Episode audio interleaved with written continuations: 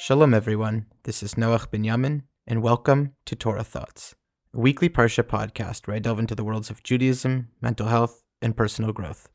Torah Thoughts of the Week. A beginning is in order. Parshat Bereshit. I hope all had a meaningful, memorable, and uplifting season of Chagim. It has been over three weeks of intense focus on raising our awareness of the Creator of all and increasing our feelings of closeness and connection. It has been a time of tshuva, of improving our lives and relationships. It has been a time of accessing joy, simcha, multiplying our reverence and appreciation for the sacredness and sanctity of our existence.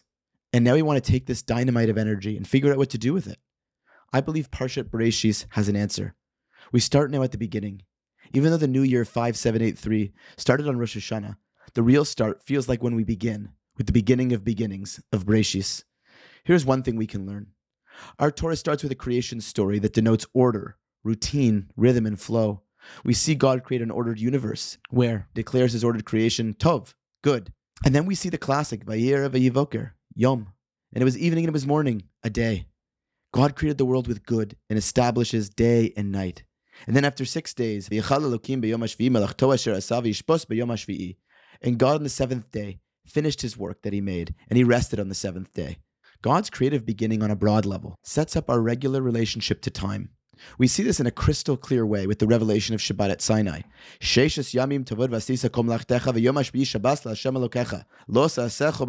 Six days serve and do all your work, and the seventh day is a rest for Hashem your God. Do not do any work. Our natural flow and rhythm, which even the more secular world at large adapts, is that we must have a work and rest routine, and it doesn't switch.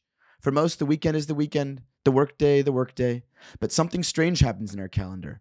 At the beginning of our year, we do not build a routine. It is the opposite. We have Chagim, celebrations that go far beyond the one in seven. Yes, Shabbat is part of the Chagim and is the highest level of our Zmanim. How blessed are we that we have a holiday once a week. But our year starts with many Sabbaths, days of joy, spirituality, and closeness to God. Why is this so? I think it's because we need retreats. We need intensive times to focus on our most treasured values all at once.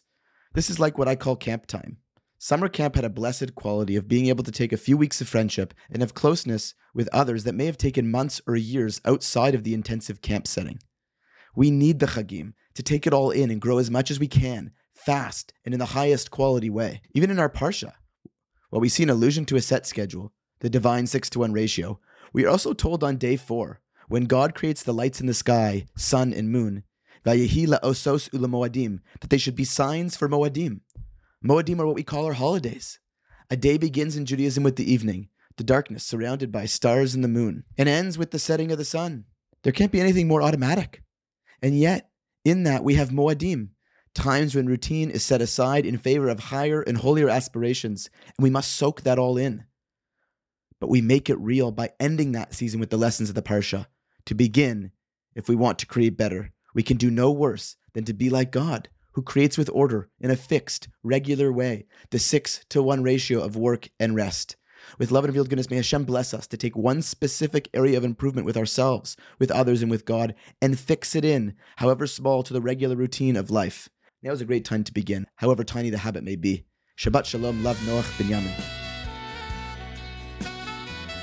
Music and theme song written and performed by Yaakov Vashilevich. Produced by Eitan Katz. To hear the full song, please click on the link in the description.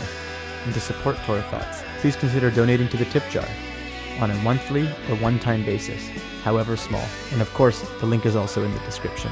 Please give us a five star review wherever you get your podcasts.